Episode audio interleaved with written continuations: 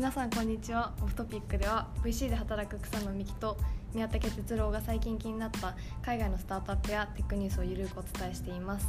今回は音声メディアについて話をしたいと思います。よろしくお願いします。よろしくお願いします。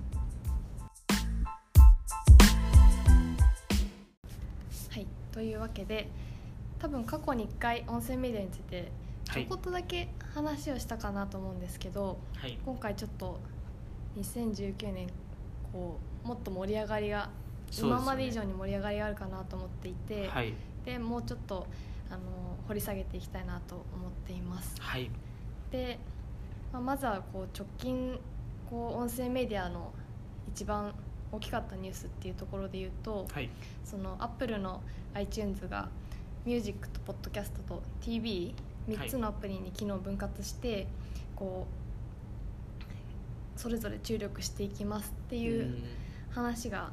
あったかなと思うんですけどはい。そういうところで言うとこう今まで以上にポッドキャストを聞く人が増えるんじゃないかなと思ってます。うん。で最近そのオフトピックで、はい。こうポッドキャストを配信していて今まであのブラウザで見れなかっ聞けなかったんですよ、はいはいはい。なんていうか、えっと、PC で開いて iTunes とかで。あそうですはいはい。iTunes 開かなくても聞けるようになったりとかしてそれすごい個人的にはっていうか我々としてはすごい嬉しいなっていう。リスナーのが広がる。はい。なのでそうなんですかね。そうあれはなんかいろんな会社があのそこのあのポッドキャストっていうか、まあ、音声メディアに対してすごい注力してるなっていう印象は最近ありますね、まあ、特にそのあの Spotify とか Apple とかうん。は特にそうですよね。確かに。はい。買収されましたしね。そうですね。アンカーとギムレットいやーすごいですね、そうですね。はい。でまあこ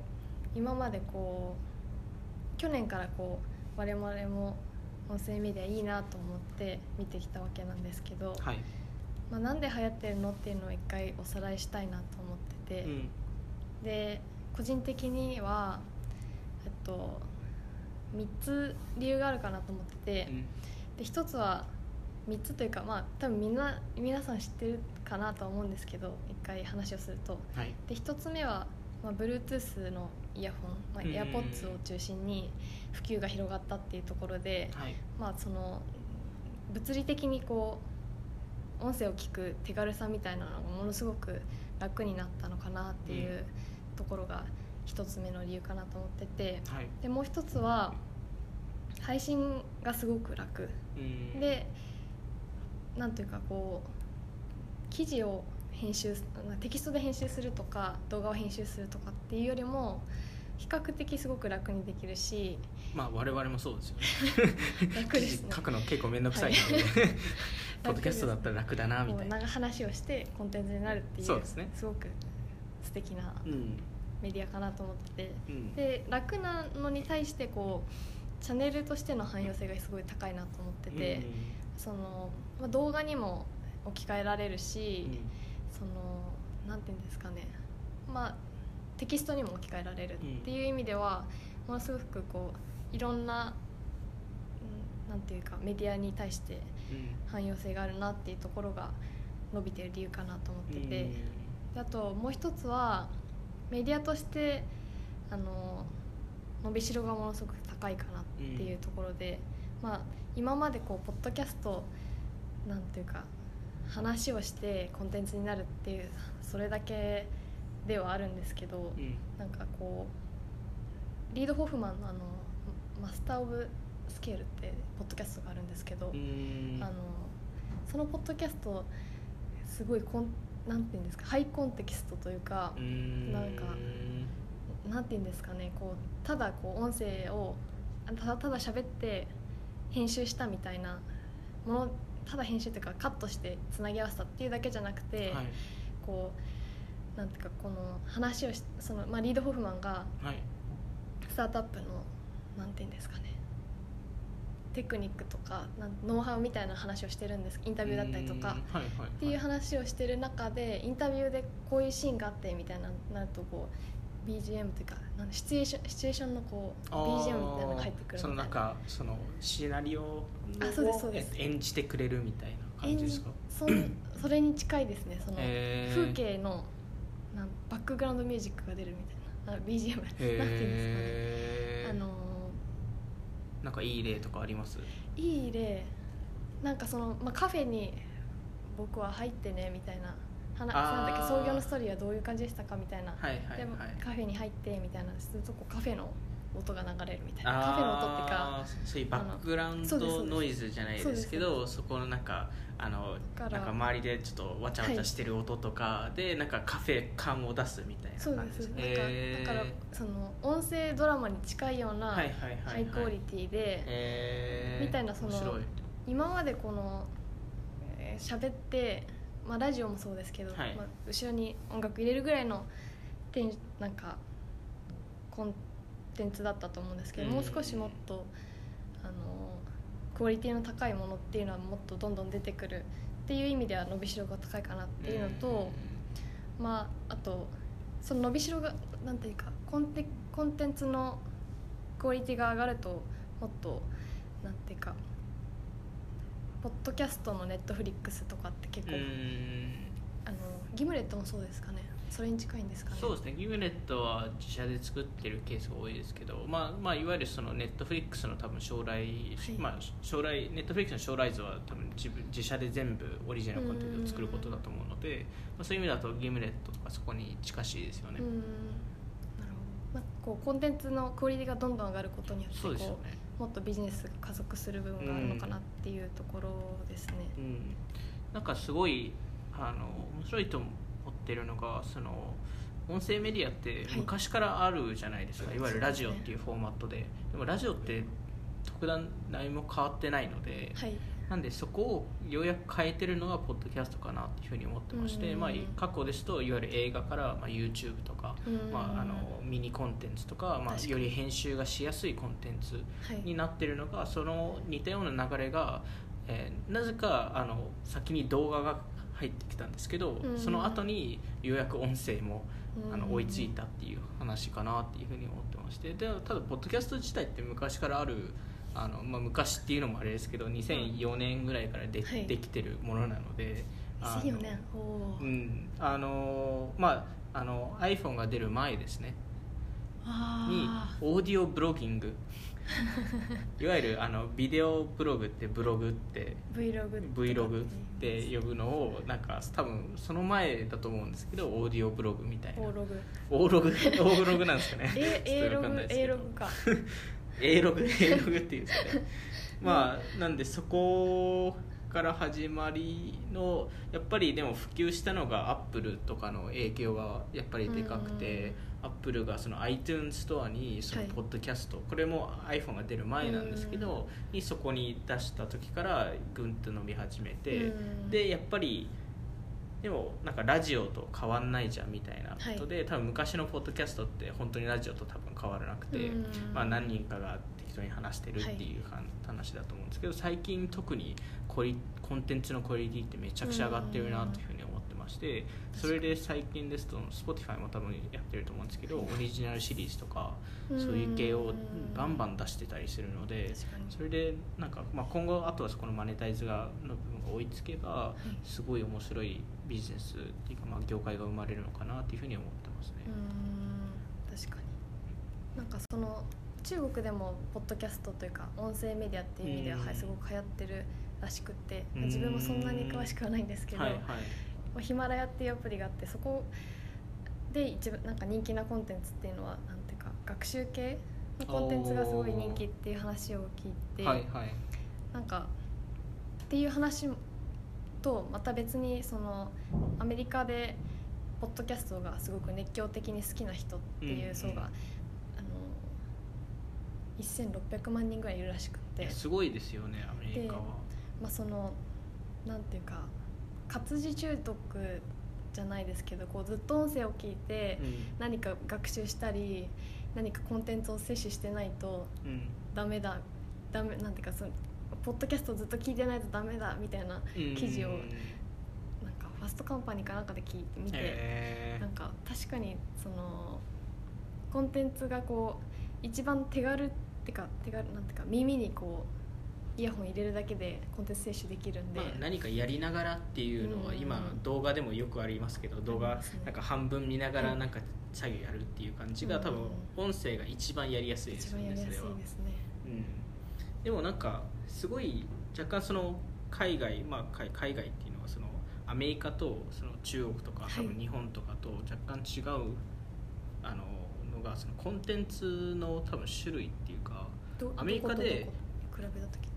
あのその特に多分アメリカと中国とかアメリカと日本とかと比べると、なんか多分日本とか、まあ、中国とかさあの先ほど言ったその教育系コンテンツっていうのが結構多いかもしれないんですけどアメリカだと結構エンタメなんかドラドラマシリーズとかあでれきたりなんかミステリー系のやつとか。あマーベルもそうですけどなんかミステリー系のものとか、なんか殺人系のものとかなんかそういうのがめちゃくちゃ流行ってるんで。殺人あのなんかあのフックと、はいはいはい。なチャットチャットベースのあ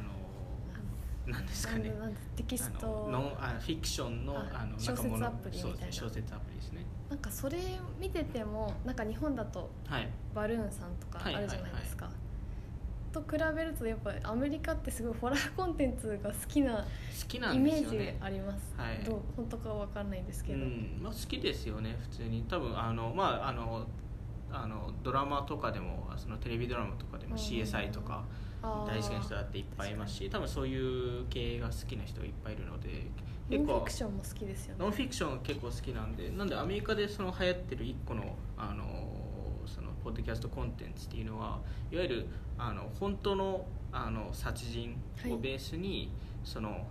裏でどういうふうに起き何が起きたのかとかそういう真相の話とか、なんか、えっと、解決されなかった殺人の話の裏の話とかなんで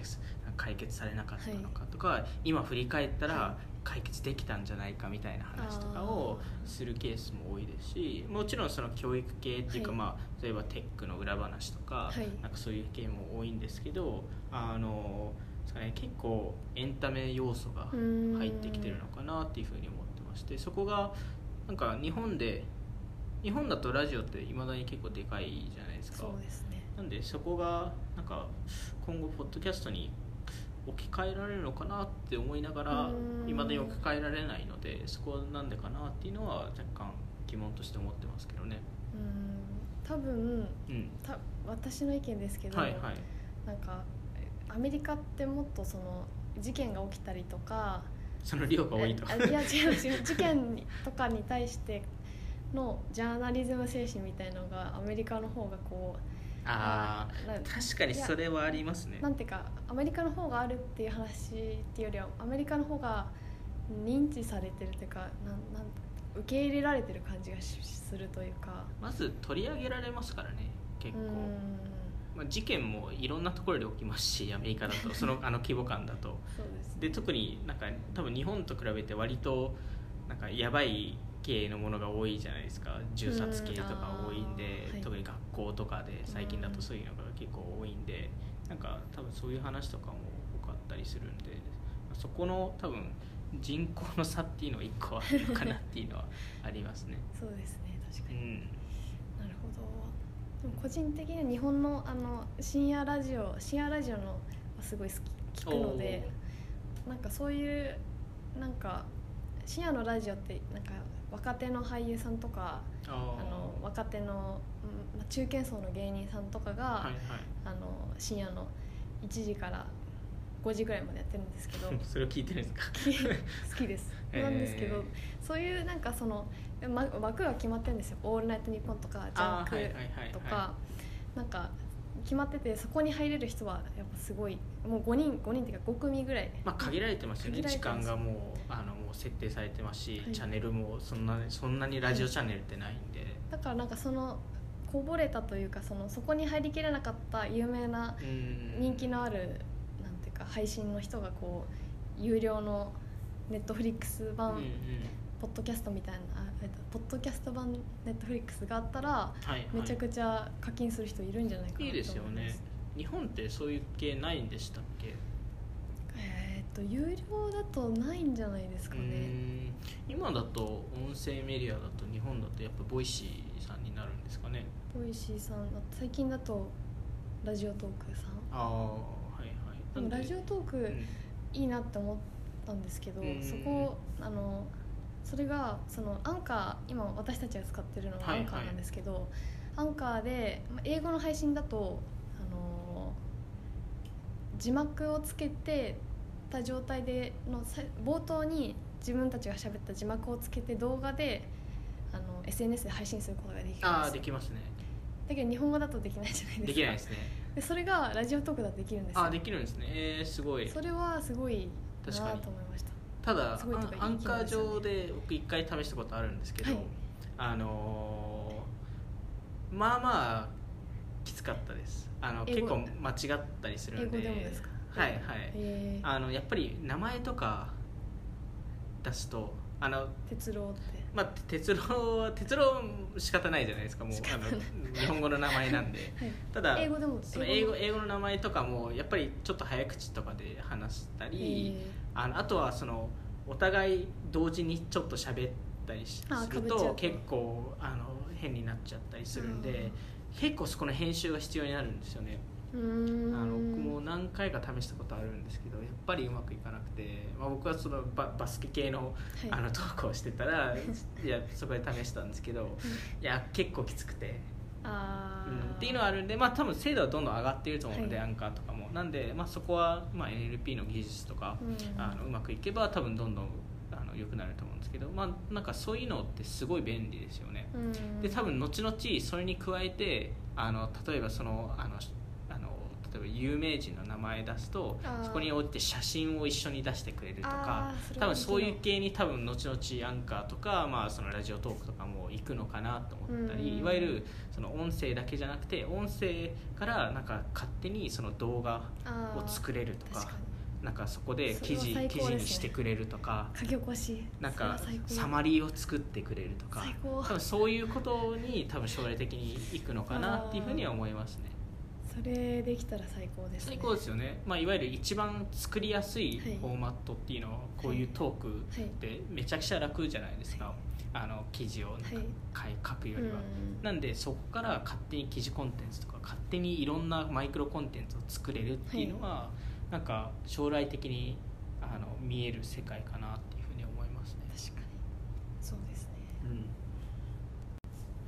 というわけであと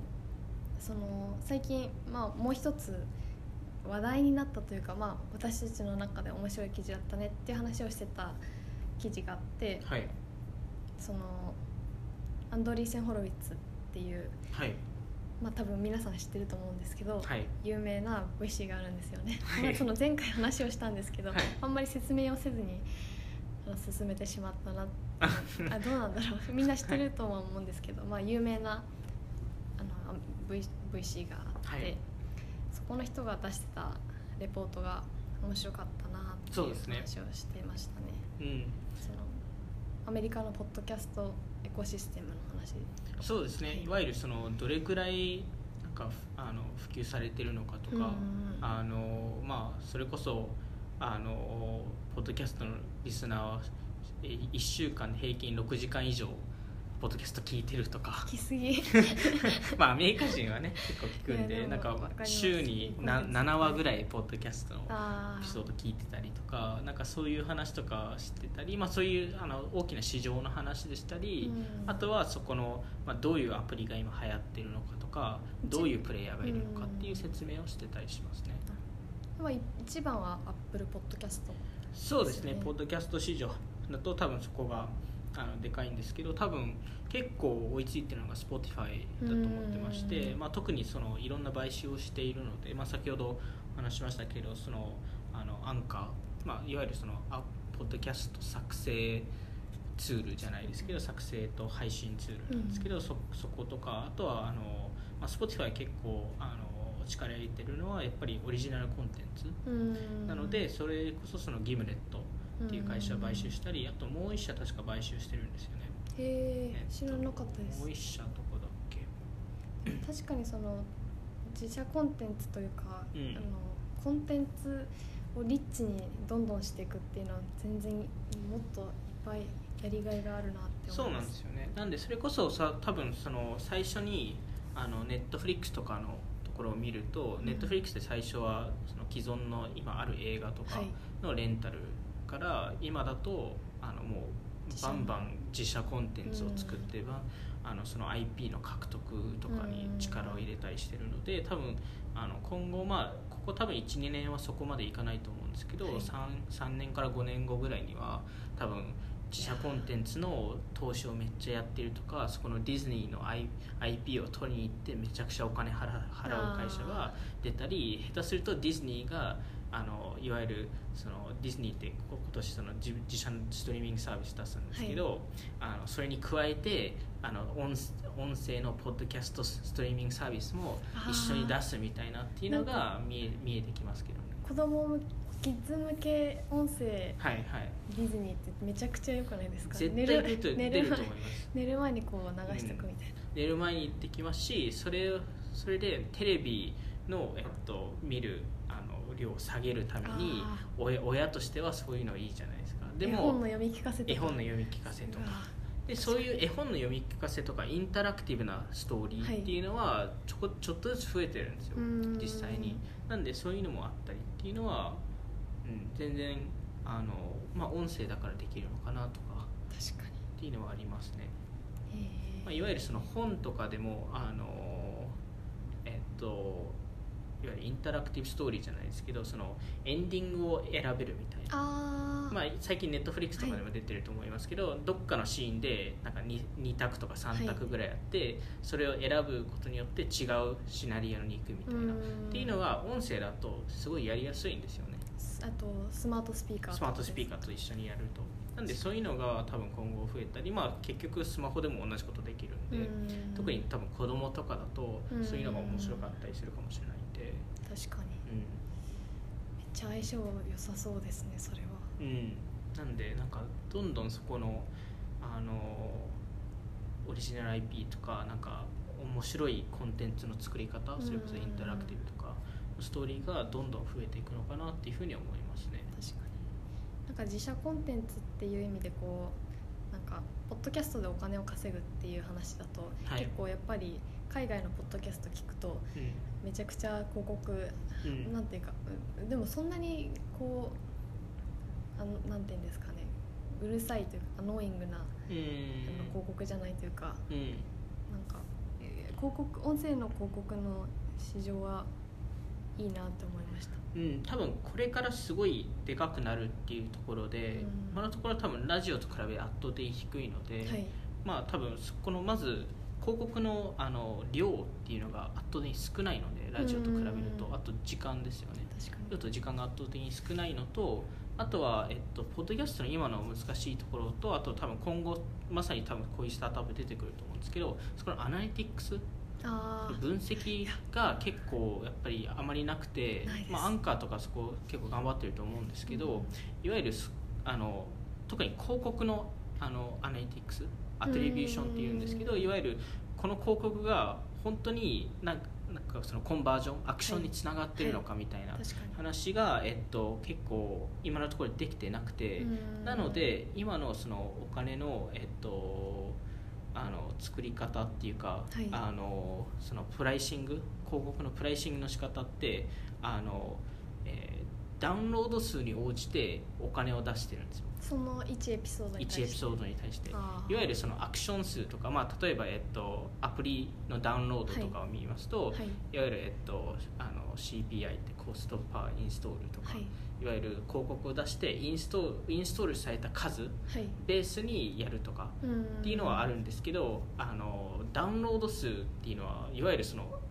その1話のそのエピソードのダウンロード数なんで、はいなんでなんかダイレクトにそのあの広告とその広告主があの、うん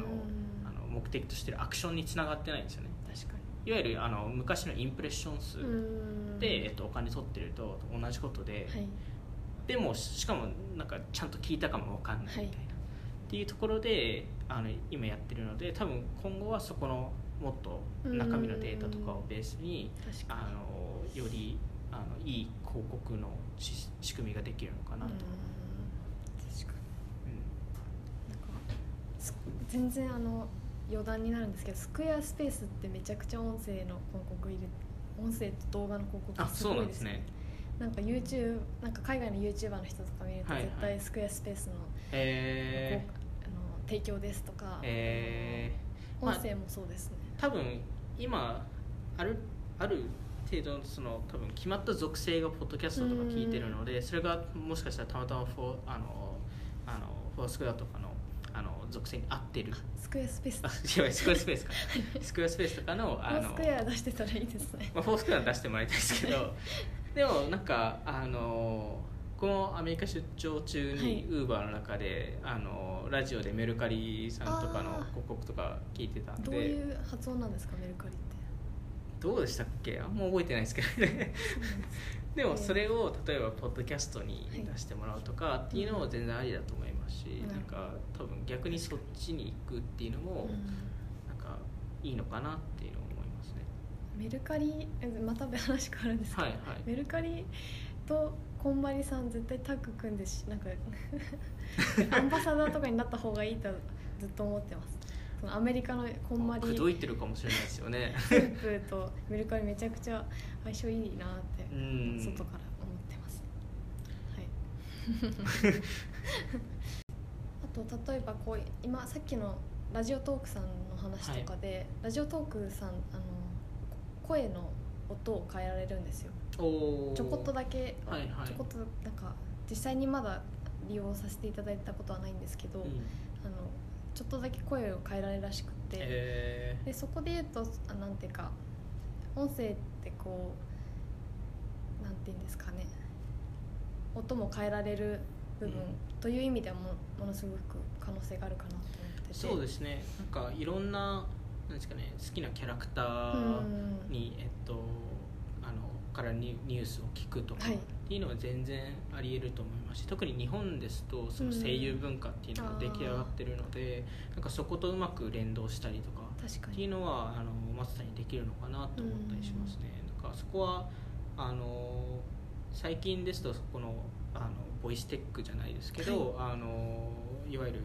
あの勝手にそのセレブの声を作れるとか、まあ、すごい有名なのがあのオバマの声でなんかトランプのことを言うとか。オバマフリもうフリーフリー素材かってぐらい使われてますよね。めちゃくちゃ使われてますよね。トランプでもすごいのがなんかそういう技術ってすごい発展してまして、うん、あのですごいのがなんか数年前から発展してるんですよね。いわゆる今のその、まあ、2018年2019年のそのいわゆる盛り上がってる前から、はい、あのあのなんか徐々にその技術って発展していて、うん結構2016年とかからそこの技術って結構あの大企業が発表してたりなんかデモしてたりするんですけどそこからなんか結構静かになってるんでなんかどうなってるのかなっていうのすごい気になってるんですけど例えばなんですけどアドビアドビってあるじゃないですか、アドビ動画作成。まあフォトショップとか。作ってるところがあのいわゆるフォトショップって、まあ、イメージ、まあ、画像のあの編集ツールじゃないですか、はい彼らが画像じゃなくてボイスの編集ツールを作りましょうって言ってて、えー、で20分間のなんか YouTube の動画があるんですけど彼らがデモしたしたんですよ。でそのデモってすごい面白くて何やったかっていうとあの誰かの声をレコーディングしたんですよ。でその人がなんかあのなんか何かセリフを言うんですけど、はい、それをベースにまあもちろんそこの、えっと、置き換え、はいまあ、いわゆるその例えば単語がなんか犬と分かんないですけど猫っていうのが、はい、あのそのフレーズ中にあれば、はい、そこの入れ替え、まあ、その猫犬のところに猫を入れて猫のところを犬っていうところにして、まあ、スムーズに声をあの声があの編集されるっていうのもあればそれって切り取ってるとかじゃなくてまあえっと、切り取るんですけど切り取りながらそこの間のあのまあ、編集が必要になるのでそれを自動化してる。滑らかになってる。滑らかになるっていうところ。プラス彼らがデモしたのはそれ以上に勝手にタイプできると。好きなことを言わせられると、はい、いわゆる彼らの技術って何をやってたかというとあの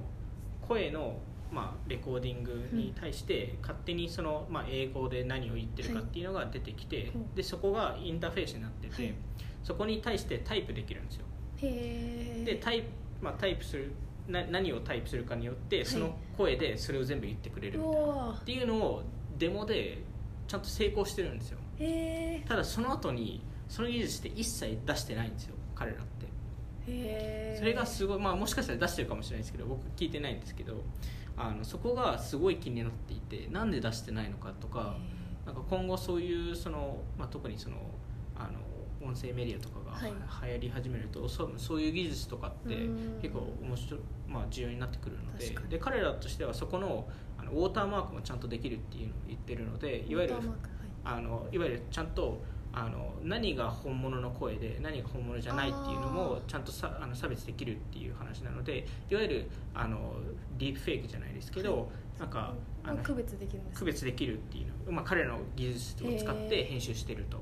なので、まあ、それに応じていわゆるなんかオバマの声で変なことを言わせるっていうのを、はい、これはフェイクだよっていう認識はすぐできるっていうのは彼らも言っているのでなんかなんでそれが世の中にあんまり出てないんだろうっていうのはちょっと不思議ででしたね。でもそういう技術はどんどん増えてくるとその動画って公開され公開されてます。なんか YouTube に普通になんか7分ぐらいの動画でなんか多分アドビのなんか2016年なんかカンファレンスかなんかでなんか発表されていて。じゃあちょっと概要欄に貼っておきます。URL を URL 貼っておきます。こちらをご覧ください。今までこう記事話した記事をこうあのああのポッドキャストの概要欄に貼ってたんですけど、はいはい、あのもっと見てもらいたいなってもっとここで言うべきだなって今ちょっと思って。あそうですね。あのぜひご覧ください。面白いはい。そうですね。というわけでじゃあ今回はこんなところで、はい、あともうちょっとこうポッドキャストの、まあ、今後の話で言うともっと聞いてるリスナーの方にこうもうちょっと意見っていうかコミュニケーションしたいなと思って。あいいですねはい。なのでもっとツイッターの DM とかななんか質問箱とか始めたらいいんですか？ねなんかそうですね。多分なんかどういう多分トピックとか？トピックとかなんかこういうこと話してもらいたいとか、はい、なんか質問とかあれば、はい、あの全然我々でまあよければですけど あの答えるのであの、インタビューしてほしい方とかもしいれば、ね、ゲスト呼びたいです。ねはい。あのぜひ、はい、あのオフトピック JP オフトピック JP ツイッター。ツイッターであのあのメッセージを、はい、あの投稿お願いしますと。はい、そうですね、はい、ということでじゃあ今日今回はそんなところで、はい、さようなら。さようなら